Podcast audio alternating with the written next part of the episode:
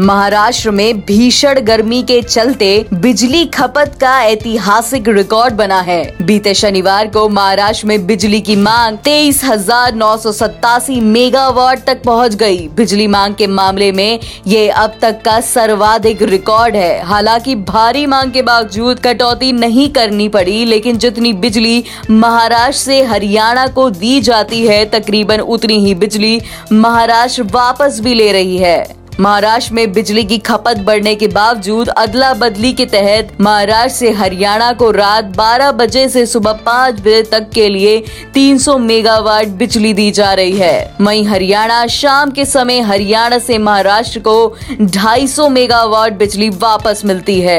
ऐसी तमाम खबरों के लिए सुनते रहिए देश की डोज, हर रोज ओनली ऑन डोज ऐप।